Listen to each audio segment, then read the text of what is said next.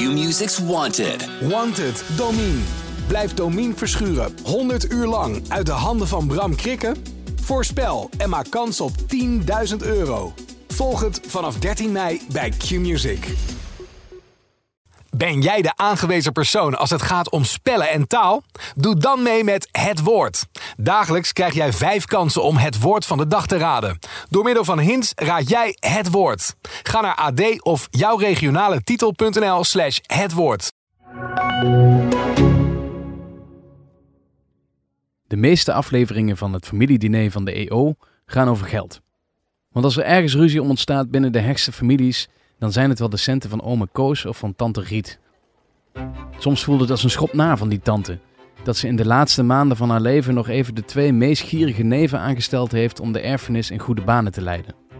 Zeker als er geen directe nakomelingen zijn, is de verdeling van zo'n nalatenschap een hels karwei. Maar stel nou dat je ongeveer dertig titels te vergeven hebt, waaronder de belangrijkste van de Republiek in de zeventiende eeuw, Prins van Oranje. Met dat vraagstuk zaten de nabestaanden van Willem de derde. Presentator Bert van Leeuwen van het familiediner was goed van pas gekomen om dat te regelen. Want man, wat leverde dat een gedonder op. Dit is Van Oranje, van Willem tot Amalia. In dit tweede seizoen loodsen Koningshuisverslaggever Jeroen Schmale van het A D en ik, Kevin Goes, je door tweehonderd jaar Oranje geschiedenis. We maken de brug van Willem van Oranje naar koning Willem de eerste.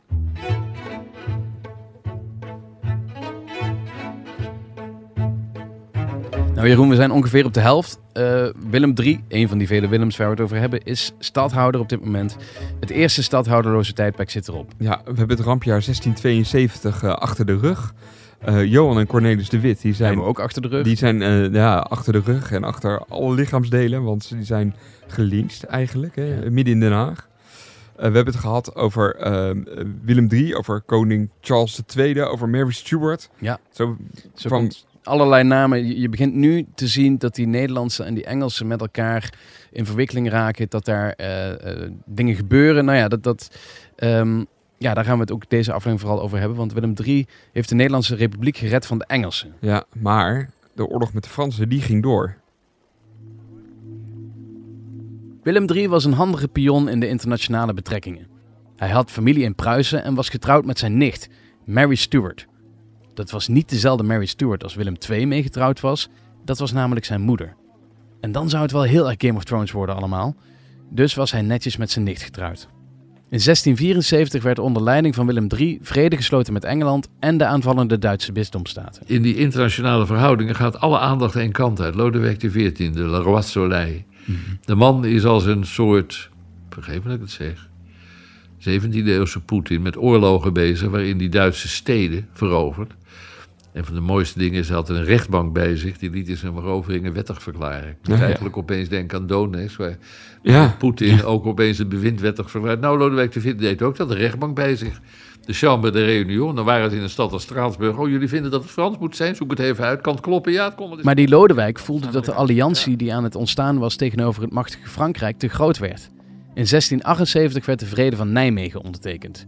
Tussen Frankrijk en de Republiek der Zeven Verenigde Nederlanden. Frankrijk kreeg daarbij een groot deel van de zuidelijke Nederlanden, wat nu Wallonië is. De Republiek bestond uit Gelre, Friesland, Holland, Overijssel, Groningen, Utrecht, Zeeland en Drenthe. Daarnaast waren er nog delen van Noord-Brabant, Limburg en Vlaanderen die ook bij de Republiek hoorden. De oorlog met de Fransen was dankzij de Vrede officieel voorbij. Maar tussen Willem de derde en Lodewijk kwam het nooit meer goed. De strijd laaide bijna weer op toen in Engeland koning Charles de tweede opgevolgd werd door zijn broer James. Die was katholiek en een bondgenoot van Lodewijk de veertiende. Hij verhoogde de importheffingen die ook de Republiek hard raakten. Willem de derde wilde de oorlog verklaren aan Frankrijk, maar werd tegengehouden door de Staten-Generaal. Dus moest hij een ander plan bedenken. Een grootser plan, om de zwakke koning van Engeland te verdrijven. En dat plan werd wel goedgekeurd. De wind waaide heel gunstig op ja. die vloot vanuit Helvoet. Ik heb al in de hal, daar hangt hier een plaatje van. Ik mag straks even kijken. De prent van uh, uh, een van de grote prententekenaars, een van de vele. Ik heb hem voor een tientje gekocht in Brussel. Dan zie je die, die vloot die uitgaat. Man, dat is een geweldige vloot. Mm-hmm. Honderd schepen die overvaren. En Gods wind heeft ze geduwd naar die plek toe. Ja. En dan kwamen ze en, en, en ze wandelden als het ware zo rustig naar Londen toe. Dat zegt iets over de manier waarop de stewards de boel verknoeid hebben. Dat maar dit is dus ook wel het moment geweest waarop, um, nou ja, in onze troonopvolging, of in de Engelse troonopvolging, zit je volgens mij op de zestienhonderdste plek ongeveer. En dan vind je uh, ja. Amalia, onze prinses. Want ja. we krijgen hier de koningsstadhouder, ja. Willem de derde. Ja. Hij wordt koning van Engeland. Ja. En door die overname, die revolutie die toen gepleegd is, Um, zitten wij ook nog altijd in, dat, uh, de, in die opvolging? Ja, de, de Glorious Revolution. Hè. Weet je, het aardige van, of het niet aardige van die Glorious Revolution is natuurlijk een geweldig ding. Je zou zeggen, de staat der Nederlanden, de republiek op zijn hoogtepunt, de heerser over de Nederlanden wordt heerser over Engeland. Nou, daar ging het eigenlijk mis. Daar zie je dat de internationale belangen en de familieverhoudingen het belang van de republiek gingen schaden. Want ja. wat gaat er gebeuren? Diezelfde militaire uh, leider, Willem de derde, die gaat een rol spelen eerst tegen de Ieren. In de Negenjarige Oorlog, de slag bij de Boyne. Ja, die wint hij. Ja, die wint hij. Ja, hij wordt ook koning van Ierland. Een protestantse koning van Ierland. Dat ja, zijn de Orangisten, hè? Ja, de Oranjemannetjes die nog steeds juist, die nog ja, steeds rondwandelen. Ja. En dat is daar gebeurd. Ja. Want hij was de kampioen in die tijd toen het, de, laten we zeggen, Het, het, het, het, het dynastieke en, en autocratische bewind van, van en katholieke bewind een gevaar vormde voor de landen langs de Oostzee. En dan komt Willem de derde en hij wordt de kampioen. Ja. En hij wordt de grote generaal die ook mm-hmm. meevecht. Uh, hij wordt te machtig eigenlijk, hij voor wordt, de rest van de wereld. Hij, hij wordt niet te machtig, maar hij, laat ik het zo zeggen, in die tijd was het gezien de ambities van Lodewijk de veertiende nodig dat dat verbond er kwam. En dus wordt het gevaar van Lodewijk de veertiende afgeslagen door koning van Engeland te worden. Maar de republiek heeft er weinig aan. De aandacht van Willem de derde verschuift naar Engeland en naar Engelse belangen. En dan gebruikt hij zelfs de Nederlandse schatkist voor. Geworden. En een heel mooi voorbeeld van de veranderende verhoudingen is dat als Gibraltar veroverd wordt, zeventien drie, zeventien vier, dan gaat er een Nederlandse marinier voorop. En de Nederlandse vloot ligt in de baai. Uh, alleen, het wordt Gibraltar Engels en het blijft Gibraltar Engels. En in de beeldvorming heeft de republiek een heleboel mensen er niks mee te maken. Ja. Maar wij zijn dienstbaar geworden aan die Engelsen die op dat moment een wereldrijk aan het bouwen zijn. Mm-hmm. En de Oranjes hebben daar nolens volens aan meegewerkt door die band met Engeland. Doordat die twee economieën, ja, daarin werd Nederland eigenlijk overklast door de Engelse, ook de economische belangen. De dynastieke strijd is voorbij, midden van de eeuw. Engelsen hebben tijd en aandacht om hun eigen rijk uit te gaan bouwen. En dan in zeventien nul één, als Willem eh, over die molshoop struikelt in Hyde Park met zijn paard, ja. dan wordt de prijs betaald. Ja. We komen inderdaad op dat punt.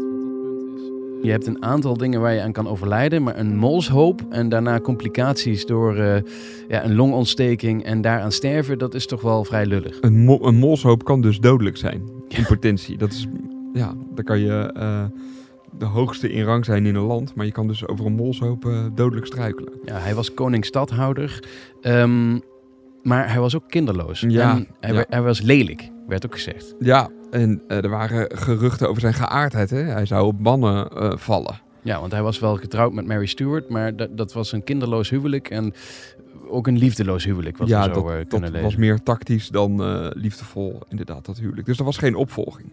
Ja. En uh, ja, dan maken er heel veel mensen aanspraak op een erfenis. Hè? Daar komt gesteggel over de verdeling. En er was nog geen uh, Bert van Leeuwen die met de sorry limo uh, voor kon rijden en de boel kon regelen. Dus dat moest op een andere manier gebeuren. En dan komt de vraag die het meest aan Jeroen gesteld wordt door ja. mensen die met de Oranjes bezig zijn. Um, die Willem-Alexander, die nu koning is, dat is toch helemaal geen familie meer van Willem van Oranje? Nou, dat is niet waar. Om te beginnen, middels de dochters van Frederik Hendrik stamt Willem van Oranje, Anne bedoelt hier Willem-Alexander, in de vrouwelijke lijn wel degelijk af van Willem de Oude, nummer één. Dat is in de vrouwelijke lijn. In de mannelijke lijn gaat het wat verder terug, want in de mannelijke lijn is Willem van Oranje heeft een broer, Jan de Oude.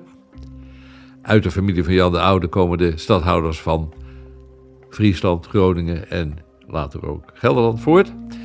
En die, uh, die hebben een eigen tak, hebben ze gemaakt. En wat je krijgt, dat is dat die tak die is als Willem de derde over zijn paard gestruikeld, want zijn paard is gestruikeld en die molshoop heeft hem aan zijn eind gebracht. Dat daarna de tak van de Friese Oranjes als erfopvolging in beeld komt. Zij dat... waren nog geen... Na de dood van de kinderloze Willem de derde komen er dus andere Oranjes in beeld. De familie van Nassau-Dietz uit Friesland. Die hebben op dat moment nog niet de titel Prins van Oranje, maar claimen die wel. Maar deze tak van de Van Nassau's is niet de enige die aanspraak maakt op de felbegeerde titel. Want wie erft nou de titel Prins van Oranje? En wie erft al die bezittingen in Duitsland? En dan komt de Pruisische koning, die komt en zegt, geef die titel maar aan mij. En dan staat er ruzie tussen Nassau's en wie hem hebben moet. Nou, er wordt een aparte uh, commissie aangewezen. Die gaat de triage doen. Dat Want voor de, voor de duidelijkheid, die, die Pruisische koning die maakt aanspraak vanwege Amalia van Solms. Is dat, uh, ja, uh, ja, ja dus absoluut. Ja. En natuurlijk, laten we wel zijn, uh, zijn voorvaderen waren gehuwd met, met oranje prinsessen. Dus dat liepen allerlei lijnen. De triagecommissie die zegt van nou, ze mogen alle twee mogen ze die titel blijven houden. Dus dan krijg je dat de Pruisen een prins van Oranje hebben en dat de Nederlandse tak... zeg maar, Johan Willem Friso en als die dood is, opvolgers, dat die prins van Oranje mogen zijn. En dat is goed, de titel prins van Oranje was geregeld. Maar de opvolging van Willem de derde als stadhouder van de staten Holland, Zeeland, Utrecht, Overijssel, Gelre en Drenthe was niet zo makkelijk. Daar was besloten dat het stadhouderschap erfelijk was. En aangezien Willem de derde geen nakomelingen of directe familie had, was er niemand die zijn titel over kon nemen. En zo begon het tweede stadhouderloze tijdperk. Johan Friso was als stadhouder van Friesland en Groningen, maar vanaf zeventien elf zaten ook die staten zonder stadhouder, omdat Johan Friso niet aankomt bij onderhandelingen met de Pruisische koning over die titel, Prins van Oranje.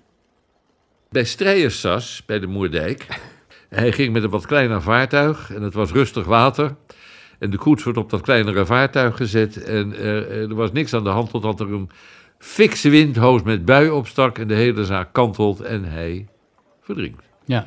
Dramatisch. Trouwens, het was een hele belangrijke.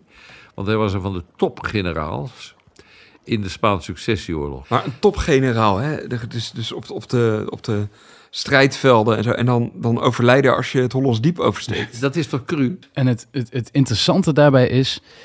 Um, die Johan Willem Friso overlijdt. En eigenlijk zit daar ook weer een, een, iets in wat bij Willem de tweede en Willem de derde zit. Namelijk die zoon van hem, uh, prins Willem de vierde. Die... is ook net baby of net geboren, in ieder geval hetzelfde jaar. Ja, die is net geboren, precies. Maar uh, het, het interessante is dat ook deze man, die valt van zijn paard. Ik weet niet of je dat hebt meegekregen. Willem de vierde is van zijn paard gevallen en heeft daardoor een levenslange vergroeiing in zijn rug overgehouden. Waardoor dit eigenlijk, dat schijnt ook een van de oorzaken dat hij zo vroeg overleden is te zijn geweest. Je, je vraagt je bijna waarom die Oranjes nu nog zo gek zijn op paardrijden. Kijk naar prinses Amalia... Ik kijk naar prinses Beatrix. Uh, Willem-Alexander ja. schijnt ook vaak paard te rijden. Ja, nou, uh, Willem de vierde is van zijn paard. Heeft, heeft even daardoor ook... Ik zeggen. zou gaan joggen, geloof ik. Of ja. klaverjassen. Maar ja. Prins Johan Friso sterft en wordt opgevolgd door de zuigeling Willem de vierde. Weer een Willem. Maar die is nog lang niet bevoegd om beslissingen te nemen. Dus worden ook Groningen en Friesland stadhouderloos. In Friesland hebben ze snel vertrouwen in de nieuwe Willem... Na twee maanden zijn ze overstag en wordt Willem de vierde benoemd tot de nieuwe stadhouder. Maar de rest van de staten vond het eigenlijk wel prima zonder bemoeienis van de Oranjes. Het ziet er slecht uit voor Willem, die zijn erfrecht aan zich voorbij ziet gaan. Maar, zoals wel vaker, is er een oorlog die de Oranjes weer in het zadel helpt. Tijdperk. En dat stadhouderloos tijdperk, dat duurt dus tot het jaar zeventienhonderdzevenenveertig, bij de Fransen in ieder geval. En dan kom je weer bij een lijn. En die lijn is weer dat het internationale verhoudingen zijn die de gebeurtenissen dicteren. En we werden deel van weer die oude strijd die zich voordeed over Fransen die heel graag die zuidelijke Nederlanden wilden helpen, maar die steun kregen van een bondgenoot van vroeger, de Pruisen. En wat gebeurt dan? Dan zie je dat uh, in zeventienveertig, daar breekt oorlog uit. En eh, dat is de Spaanse Successieoorlog, want eh, overlijdt Karel de zesde, de koning van, eh, de keizer van eh, Oostenrijk-Duitsland. Dan zitten ze als de kippen zijn ze erbij om de macht van die Oostenrijkers in te dammen. En eh, de koning van Pruisen, Frederik, de familie van de Oranjes, besluit om in te grijpen. Nou, en daar worden wij deel van dat verhaal, want Terwijl de Pruisen aan de ene kant zijn, proberen de Fransen aan de andere kant de Oostenrijkers te pakken die in België zaten. En dat komt dan verrekte dichtbij. Mm-hmm. En dan zie je dus wat er gebeurt. Uh, dat is dat, dan vallen ze Nederland binnen. Berg op Zoom wordt veroverd. En dat is het moment waarop er weer, voor de zoveelste keer, het land wordt bedreigd. En wie wordt er erfstadhouder? Willem de Vierde. Ja. Hij was ons dat. Dus weer een internationale crisis die ervoor zorgt dat die Oranjes hup, weer op de bok gaan. Maar is dit, we hebben het in het vorige seizoen gehad over de, uh, de P R-machine ja. Oranje. Ja. Hè, dat, dat ze al vanaf het begin heel goed wisten dat ze zichzelf altijd op die voorgrond. Nu is er een verschuiving geweest in de opvolging. Uh, er is een andere familie, is vanuit uh, ja. Groningen en Friesland is die gekomen. Hoe hebben zij voor elkaar gekregen dat ze toch in dat hele Nederland, in die Verenigde Republiek, om daar dan weer stadhouder te worden? Niet door de regenten, want de regenten vonden dit helemaal niet aardig. Dus de sympathie voor de Oranjes was niet groot. En er was ook al in die tijd weer dat die lijn met de Engelsen, die, laten we zeggen, ja, ook een rol spelen in die oorlogvoering van Pruisen en van Frankrijk en et cetera. Dat, dat zat ze in de weg. Inmiddels was Willem de Vierde weer stadhouder in Gelre, Groningen, Friesland en Drenthe. Maar Holland moest ook overstag. Er dreigde een oorlog, maar de regenten hadden geen zin in een nieuwe Oranje. Tegelijkertijd werd de middenstand in Amsterdam ongeduldig. Die wilde vooral lagere belastingen. De aanvoerder van deze duellisten, zoals ze heten, was Daniel Raap. Willem de Vierde toonde zich tijdens een bezoek aan Amsterdam, waar hij overigens zonder enige bombarie ontvangen werd, een gewillig luisteraar voor de plannen van Raap. Hij geeft die Raap, die zelfs bij hem heeft geweest, is geweest en met hem heeft gesproken, die geeft hij de kans. Uh, hij zegt, nou, ik ga die wijzigingen in Amsterdam doorvoeren, deugt allemaal niet, het moet anders. Maar zodra die erfstadhouder is en de rust weergekeerd is, dan trekt hij de hervorming in Amsterdam, die ja. verandert hij weer. Annemarie de Wild van het Amsterdam Museum hierover. Nou, ja. De volgende dag herroept hij dat weer. Uh, he, omdat hij toch eigenlijk ook in, in, in, ja, in mentaliteit he, dichter bij die Amsterdamse regenten staat dan bij die opstandige burgers. Mm. En wat interessant is dat op dat moment ook uh, he, dus de scheepstimmerlieden, dus echt het volk, die de, die de Bijltjes genoemd werden, he, die, uh, die spelen ook een rol, uh, maar dan vooral om, om te laten zien van nou ja, wij staan achter de stadhouder, wij staan achter de Oranjes. Mm. Ja. Okay. Maar hij verspeelt daar ze, uh, toch wel een deel van zijn vertrouwen mee hier in Amsterdam. Met dat herroepen van die beloftes die hij s'nachts doet. Ja, ja, nee, maar goed, dat, dat is natuurlijk iets van... Hè, dus dan wordt, dan wordt wel een deel van de, van de stadsregering wordt verzet, heet dat dan. Uh, okay. hè, hij dus, krijgt meer macht, hè? Hij, ja, het punt is natuurlijk ook vaak dat...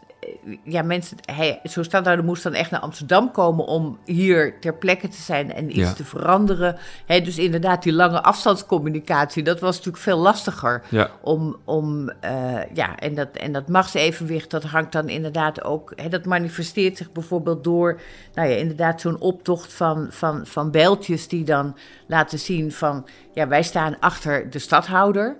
Dat zien de regenten natuurlijk ook. Hè? Ja. Die, die realiseren zich ook van het, het feit dat het, het volk uh, ja, die liefde zo manifesteert. Dat heeft natuurlijk ook invloed op zo'n machtbalans in de stad. Ja, wat een spanning ja. in de stad. Ja. Dus Jeroen, Willem de Vierde, weer een van die Willems, krijgt in zeventien zevenenveertig wat hij wil. Hij wordt erfstadhouder van de Verenigde Nederlanden en kapitein-generaal der Unie. Een fantastisch LinkedIn-plaatje. Ja, het past niet op een visitekaartje, dat dan weer niet. Um, daarmee werd hij officieus het staatshoofd van de Republiek. En dat is ook wel bijzonder in een tijd dat in andere Europese landen juist allerlei vorstendommen omvergeworpen worden. Ja, ja, we kijken even terug op deze aflevering. Willem de Derde, ook weer een van die vele Willems. We blijven maar Willems noemen. Willem de Derde overlijdt door die molshoop. Ja, we hebben geen Bert van Leeuwen, dus uh, er komt een strijd om de opvolging tussen Johan Friso en de Pruisische koning. Ja, en, en hoe zat het eigenlijk in Engeland? Want, ja. want daar was hij koning, maar hij moet ook daarop gevolgd worden. Precies, en dat gebeurt dan door Queen Anne. Uh, Anna Stuart, dat is dan weer een zus van Mary Stuart. Mm-hmm. Ja, en die neemt dan de troon over. Ah ja, dus hij komt weer in Engelse handen eigenlijk, die, uh, die, die, die, die titel. Um, we hebben het, het traktaat van partage. ja. ja, fantastisch klinkt dat, ja. zeventien tweeëndertig. Maar dat betekent eigenlijk dat zowel Johan Friso als de Pruisische koning vanaf dan prins van Oranje mogen... Uh, Precies, mogen dat is een soort polder, poldercompromis uh, zoals we die toen ook al hadden. En jij hebt daar nog een leuk weetje bij, geloof ik. Ja, want er is nog een derde partij die die titel uh, mag dragen. Dat is leuk voor een pubquiz, als dit ooit gevraagd wordt. Uh, omdat in zeventien nul zes die titel vakant was. Hè? Niemand droeg de titel. En Lodewijk de veertiende, de zonnekoning, die, uh, die op allerlei plekken bezig was in de wereld, maar die ook Oranjes in bezit had op dat moment, die uh, gaf die titel aan Louis de Mailly. Dat is waarschijnlijk een vriendje van hem of zo, ja. die, uh, die iets leuks voor hem gedaan heeft. En tot op de dag van vandaag voeren de nazaten van deze Louis de niet-soevereine, dus hè, het is geen koninklijke titel, prins d'Oranje. Dus stel, hè, laten we het niet hopen, maar stel er gebeurt ooit iets met, met de familie van Oranje-Nassau, dat ze er niet meer zijn. Dan moeten we dus onze blik naar Frankrijk wenden ja. en dan naar de nazaten van deze de Mailly. Van wie jullie dan maar ons land gaan besturen. Ja, en dan moet je de mond van toe rechts houden. Ja. Dan kom je nog Oranje uit. Dit was Van Oranje, van Willem tot Amalia. Ik ben Kevin Goes en ik maakte deze podcast met Jeroen Schmale, koningshuisverslaggever van het A D. Montage en sounddesign zijn gedaan door Daan Hofstee. Daan Boeren was verantwoordelijk voor de transcripties. Meer podcasts van het A D vind je op ad.nl slash podcast.